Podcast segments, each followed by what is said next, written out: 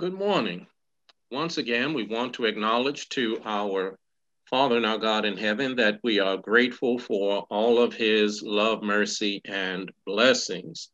Uh, the thought of the God that we are blessed to serve ought to move us to admiration and awe.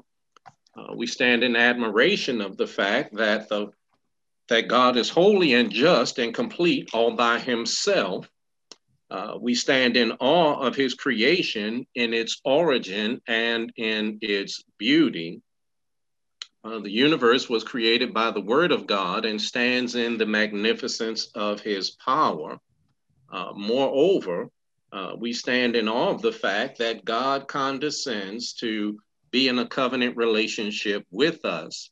And in the light of all that God is, it behooves us to so pattern our lives after his word and after his will, uh, that we might be accepted of him and find grace in his sight.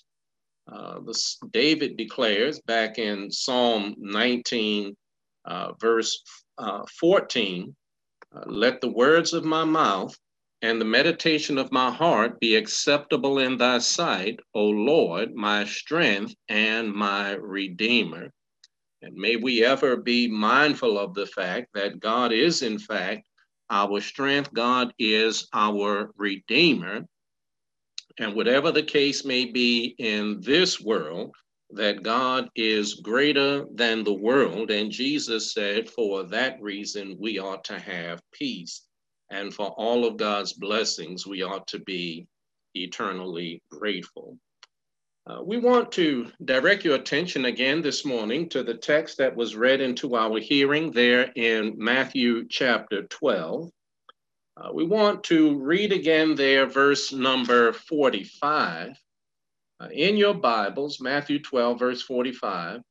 Then goeth he and taketh with himself seven other spirits more wicked than himself, and they enter in and dwell there and the last state of that man is worse than the first. Even so shall it be also unto this wicked generation.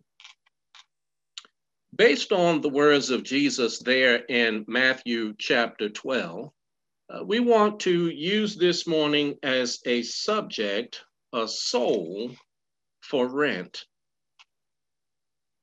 For the year uh, 2021, we are using as a theme staying focused on Jesus. And as a sub theme for the month of February, uh, I want to use the sub theme Things Jesus Taught.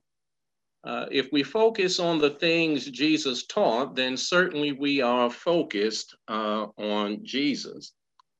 And as we consider the text that we have before us here in Matthew chapter 12. The occasion of the telling of this parable stems from an arrogant request from a group that had previously accused Jesus of being in league with the devil. If you read earlier there in Matthew chapter 12, they said that Jesus only cast out devils by the devil. And this group had already witnessed a number of miracles. And yet they had the audacity to demand a sign of their choosing. In his parallel account of this event, Luke informs us that they wanted to see a sign from heaven. Now, undoubtedly, this was a request for some sensational wonder uh, that served no, no purpose other than appealing to their curiosity. Jesus refused their request, not because he couldn't do what they required, but because he knew who he was dealing with. And we learn from Jesus that there is a, a lack of wisdom, a, a, lack of love, and a lack of maturity in, in contending with other people simply for the sake of contention. You see, the scribes and Pharisees had already refused previous miracles. Uh, we know from the biblical record that they would refuse future miracles. And, a great lesson in life to learn for, uh, for my own peace of mind and for my own spiritual well being is to be able to discern the difference between people that can be reasoned with and people that simply want to contend. Now, a person that can be reasoned with is not lacking in conviction, but they are objective and they are as much willing to listen to understand as they are to speak. On the other hand, a contentious person is unwilling to listen, but very desirous to speak. And, that there is a difference is confirmed by the counsel of Jesus. Uh, you remember uh, Matthew chapter 10 that he tells us that there comes a time when you need to shake the dust off your feet. See, everyone can't be reasoned with, and, and, and it's not unheard, unheard of that the unreasonable person calls others unreasonable. You ever met a person like that? I mean, they have trouble getting along with just about everybody. And, and, and to let them tell it, people are difficult to deal with. Well, when we look at Matthew 12 here, Jesus tells a parable that addresses the heart of the problem for the scribes and Pharisees. The, the reason that they rejected him and all that was spoken of him uh, in the scriptures. Now, appreciate as we read this account that we all struggle, but we struggle for different reasons.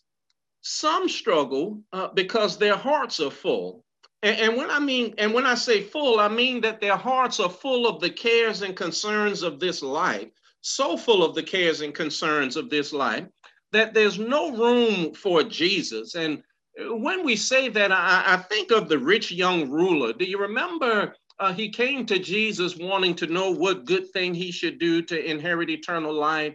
And, and when Jesus told him, the Bible says that he went away sorrowful for he had great possessions. His life was too full uh, of his material possessions for him to follow Jesus. In Proverbs 30 and verse number seven, we are told, Two things have I required of thee. Deny me them not before I die. Remove far from me vanity and lies.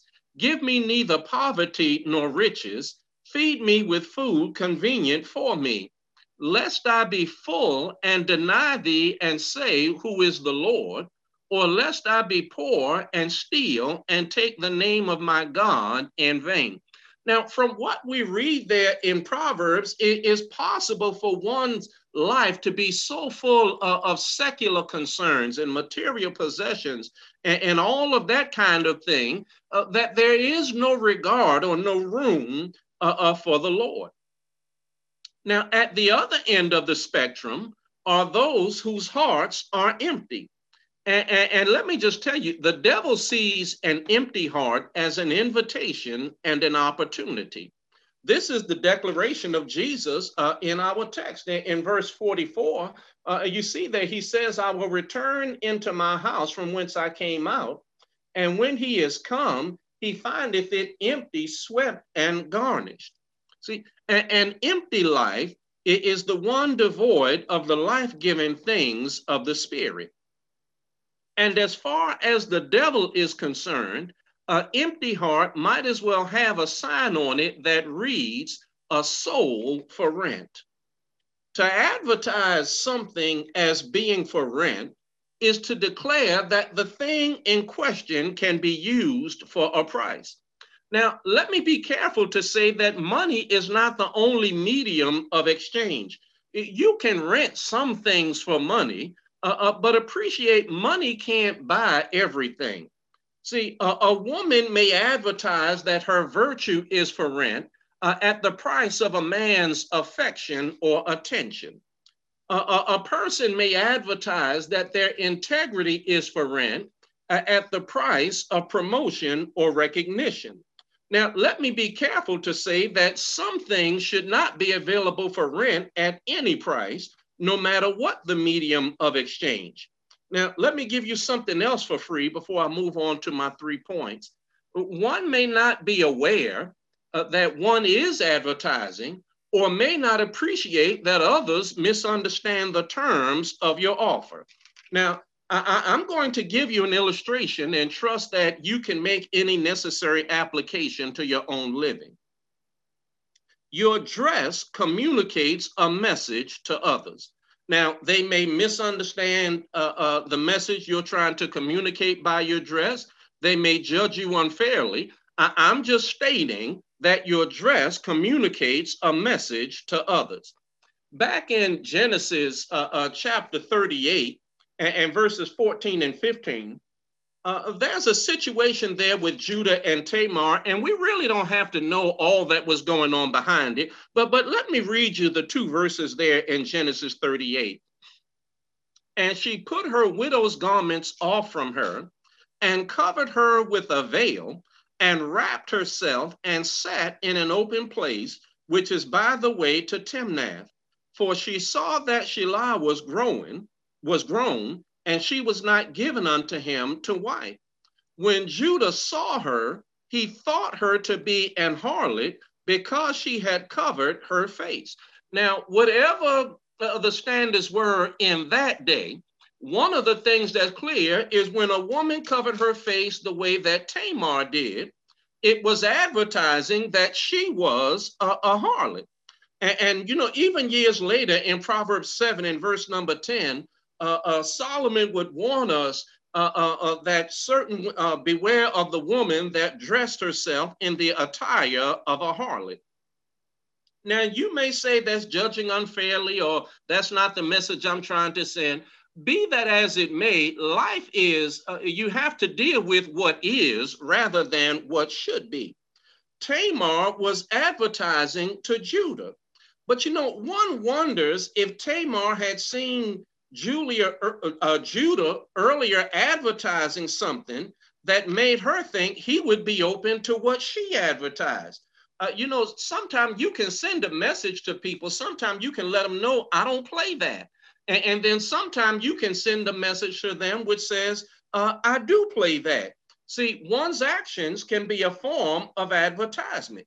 See, what I laugh at is, is an advertisement. What I'm willing to listen to is an advertisement. What I agree with is an advertisement. Now, people may misunderstand the terms of my offer, but nonetheless, uh, uh, there are things about me that send a message to other people. Now, there are a host of applications you could make from that. You know, uh, uh one's integrity on the job or at school, uh, fairness and consistency with others, and, and on down the line you can go. But I, I think we're all capable of rational, coherent thought. Uh, uh, you make the application to your own living. But, but back here to Matthew chapter 12, this parable of the unclean spirits was directed to the scribes and Pharisees concerning the problem of an empty heart. Now, the scribes and Pharisees were masters at polishing the exterior while neglecting the interior. In, Matthew chapter 23 in your Bibles, and beginning at verse number 25, uh, Jesus says there, Woe unto you, scribes and Pharisees, hypocrites, for you make clean the outside of the cup and of the platter, but within they are full of extortion and excess. Thou blind Pharisee, cleanse first that which is within the cup and platter, that the outside of them may be clean also. Woe unto you, scribes and Pharisees, hypocrites! For ye are like unto whited sepulchres, which indeed appear beautiful outward, but are within full of dead men's bones and of all uncleanness. Even so, ye also outwardly appear righteous unto men, but within ye are full of hypocrisy uh, and iniquity. Now, Jesus is letting us know uh, you know, polish on the exterior uh, really doesn't address the problem. And, and the scribes and Pharisees gave great attention and effort to appearing spiritual outwardly, but they rejected the inner life changing requirements of God's law. And, and the lesson to be learned from this is, is that we want to work at being holy rather than simply trying to look holy. See, when I'm living right, my living will speak for itself. I, don't have to run around telling people all the things that I do or all the things that are true about me. If I'm living it, then it will be evident in my living. Now, the warning from Jesus here in, in Matthew 12 is that even if one cleans one house, uh, if left empty, the devil will see that as an invitation and an opportunity. It's no wonder in the Bible there's so many exhortations about what to fill ourselves with. Uh, you know, you take like a Colossians 3:16, let the word of Christ dwell in you richly with all wisdom. Uh, uh, you take like a, a, a Philippians 4 8, where Paul said, Think on the things that are true and honest and just. And, and he has a catalog of things there to think on. If I will not fill myself with these things, then the devil will come by and see that I'm advertising that my soul is for rent. And, and, did you know that Jesus and the devil can't live in the same heart together? This was Jesus' point when he refuted their claims that he cast out devils by the devil back in verse number 25. It, Jesus said that a house divided can't stand. Jesus and the devil can't live together uh, in the same heart. So when we look at verses 44 and 45, he says the unclean spirit goes out of a man, uh, uh, uh, but he doesn't find anywhere suitable to dwell. So he comes back to the heart that he left. And, and when he finds it empty, not only does he move back in, but he has the gall to bring some company with him.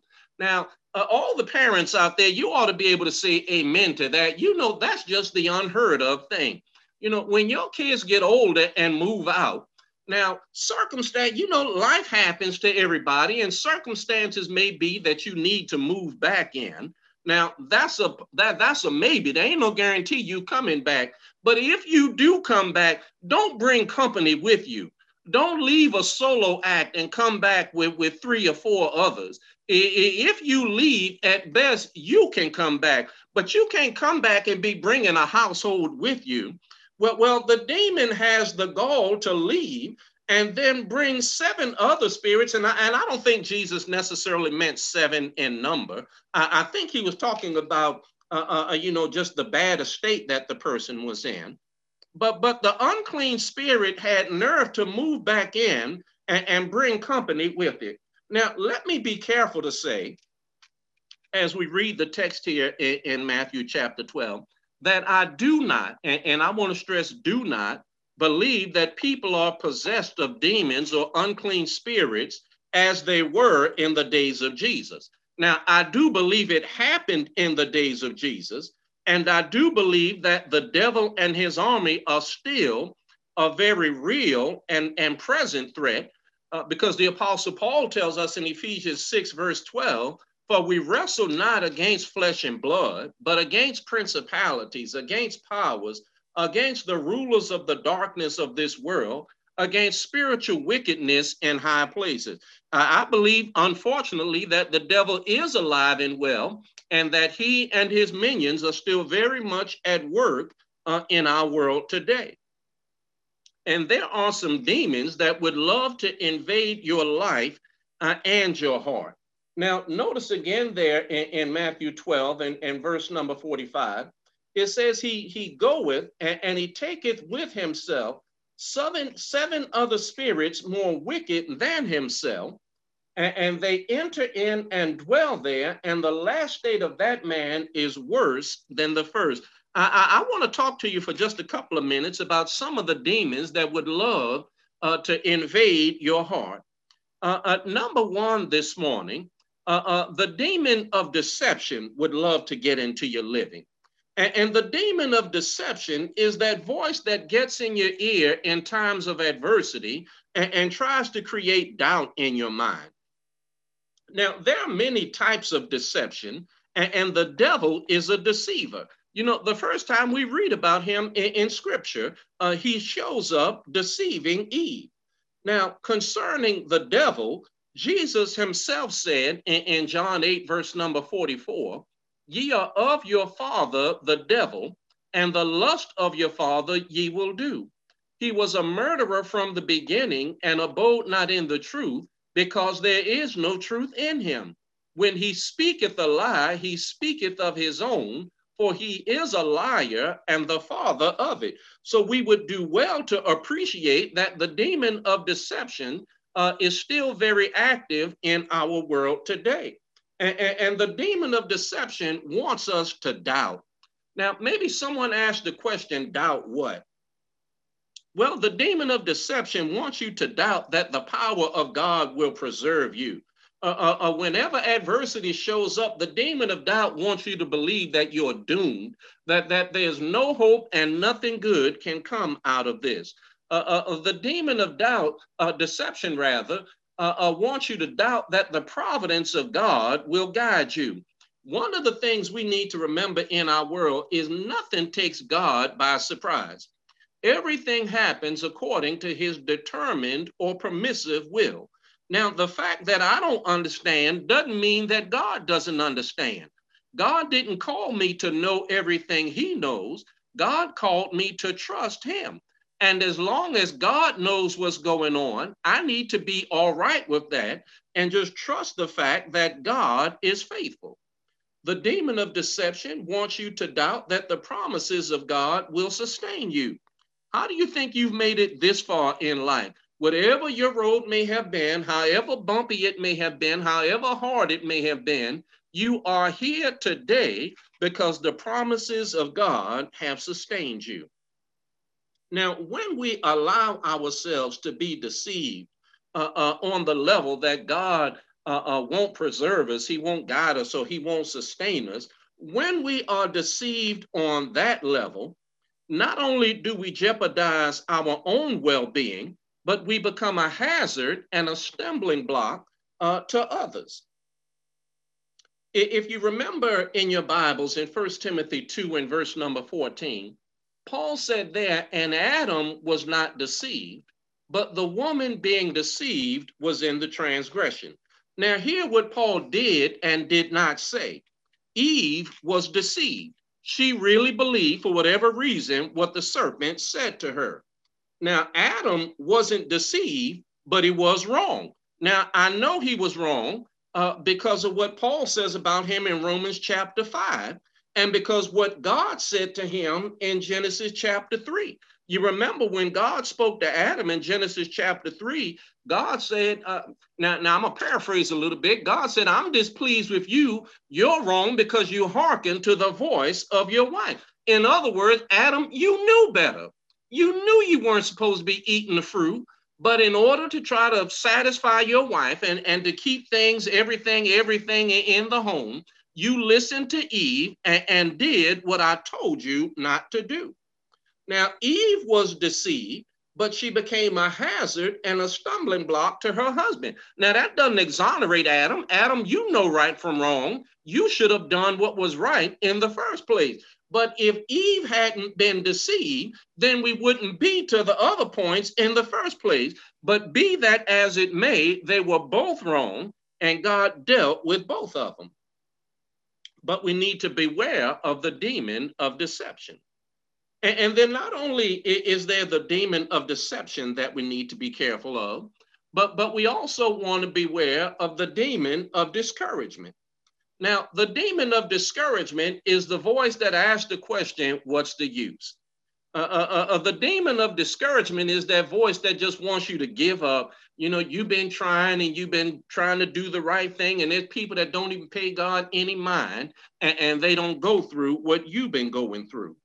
Now, the demon of discouragement appreciates that even as the deceived are a hazard to others, the discouraged can become a burden and a stumbling block to others. I would venture that all of us have been discouraged at some point in our living. That, that's just life. Everybody knows what it is to be discouraged. I, I believe that's part of the reason there's so much in the Bible said about encouragement uh, uh, you know, you take like a Galatians 6 2, where we're told to bear one another's burdens and so fulfill the law of Christ. See, but worse than being discouraged is wallowing in it. You know, it's difficult, if not impossible, to help someone that refuses to try. Yeah, you ever been watching one of those movies where the people are getting chased by someone that doesn't mean them any good? And, and, you know, in the process of the chase, and somebody falls down and says, you know, leave me, I can't go on any further. Now, now, if if I was in that movie, I'd tell them, look, that's what I'm fixing to do if you don't get up from there and start trying to run again. It is difficult, if not impossible, to help someone that refuses to try. Now, if you're going to stop running, it ain't a whole lot I can do for you. Well, don't you know that's true in the Christian race? I, I need to keep going. It, it, it's better to limp in the right direction than to just give up and stop moving uh, at all. You see, the devil understands that the Christian life is a journey that requires our best effort, boosted by the grace of God, to make it. Why do you think Paul said in Philippians 3:14, I press toward the mark for the prize of the high calling of God in Christ Jesus. When Paul said, I press toward the mark, Paul was saying, I give it my best effort day by day, moment by moment. Don't you? That's why Jesus tells us to live one day at a time. Don't, don't try to live tomorrow before today is through. It's enough going on today that's going to require your best effort, boosted by the grace of God, to make it. Life is a daily struggle, and the one that is mired in discouragement will not allow faith in God to sustain them we need to beware of the demon of discouragement. And don't miss the demon of discouragement sometimes works through the children of God. You know, if you're not careful, sometimes it can be another Christian that can be a great source of discouragement in your living. Well, just remember, just because we in Christ don't always mean we let Christ work in us. But beware of the demon of discouragement. And then third this morning, we want to beware of the demon of procrastination. Now, now I don't have seven demons. I know somebody wondering how long this sermon to take. He got four more demons to go. Now I'm just to do three this morning. The, the demon of procrastination is the voice that tells you that it can wait until tomorrow. Uh, uh, now, the demon of procrastination preys upon our presumption. I would venture that we have all made the decision to put off for later something that we could have or should have done now. And there are at least two dangers in, in, in, such a decision. Number one, there is the presumption that there will be a later. You remember James uh, admonishes us in James 4, verses 13 and 14 Go to now, ye that say, Today or tomorrow we will go into such a city and continue there a year and buy and sell and get gain. Whereas ye know not what shall be on the morrow. For what is your life? It is even a vapor that appeareth for a little time and then vanisheth away. James is warning us look, be careful about presuming. And, and, maybe I'm not presuming about next month or next next year. You know, sometimes we can be presumptuous about things that we do all the time. You ever left the house and said to your family, I'll be right back? Well, how do you know you'll be right back? Now, that's your plan, but what's to say that your plans won't go uh, uh, amiss? What's to say that you won't, you know, God forbid, be in a car accident or something else could happen? Uh, uh, the, de- uh, the demon of procrastination preys upon our uh, tendency to be presumptuous. And then the second danger of delay is that there is the presumption that even if there is a later, I won't put it off again. Well, if I put it off once, what's to say that I won't put it off twice? And if I put it off twice, what's to say that I won't put it off three times? Have you ever had the intention of doing something and before you know it, months, maybe years have passed by and, and you wondering where th- did the time go? Maybe it's being consistent in prayer or, or, or Bible study. Uh, maybe it's contacting someone. You know, you say the person been on my mind, and two months later they still on your mind, and I haven't reached out to them yet. Uh, uh, maybe it's trying to mend a broken relationship. Uh, uh, maybe it's finally making a serious effort to lay aside some sin or some weight in your life. The more something is put off, the easier it becomes to keep putting it off. See, the demon of procrastination, if he can get you to put it off the first time, see, well, once you put it off once, it becomes easier to put it off twice. But make no mistake about it, the devil is still very active in our life. And, and, and I've used the term demon, unclean spirit interchangeably. uh, uh, uh, there are some uh, uh, demons that we need to be aware of that would love to get into our living and make us unfruitful uh, and not just unproductive, but even counterproductive in, in the work of the Master's kingdom. Now, thank God that God calls us to be reconciled to Him in the person of Christ Jesus. But what we want to do is when I come to Christ, uh, not just clean the house out, but fill it with things so that so that the unclean spirit doesn't see me as advertising uh, uh, uh, my soul for rent. Uh, uh, it doesn't see me as an invitation and an opportunity to move back in. Well, God calls us to be reconciled through the gospel of Christ Jesus. He requires that we hear the good news that Jesus is the Christ, that he died for our sins, but was raised on the third day for our justification in Romans 10, verse 17 in your Bibles, there Paul declares that faith comes by hearing, and hearing by the word of God. God requires that we believe that Jesus is the Christ. In John 8, verse 24, Jesus says, Except you believe that I am He, you shall die in your sins. He requires that we be willing to repent.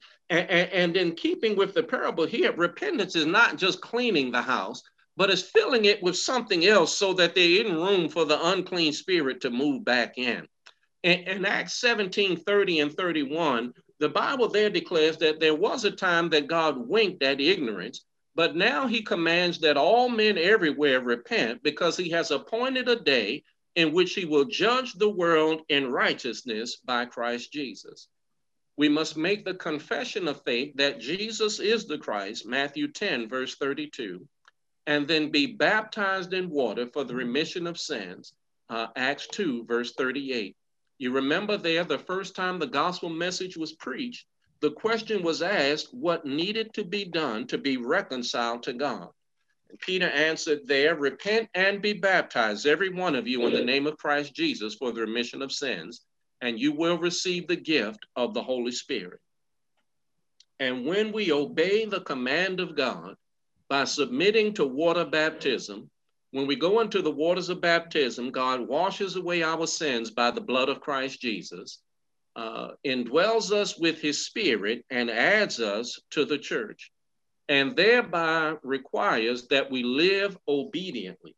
In Ephesians 4, verse 1, Paul declared that we ought to walk worthy of the vocation with which we have been called. Uh, it, it, what Paul was saying, in other words, is that once you've cleaned the house, you need to fill it with something else so that the devil doesn't see you as an opportunity and an invitation to move back in. If you're listening to this broadcast, you understand that Jesus is the Christ. You want to be baptized in his name for the remission of sins and become a member of the Lord's church, then we bid you to reach out to our elders at elders at laurelchurch.net, and provision will be made to baptize you today into Christ Jesus. And at this time, we'll have the song of invitation.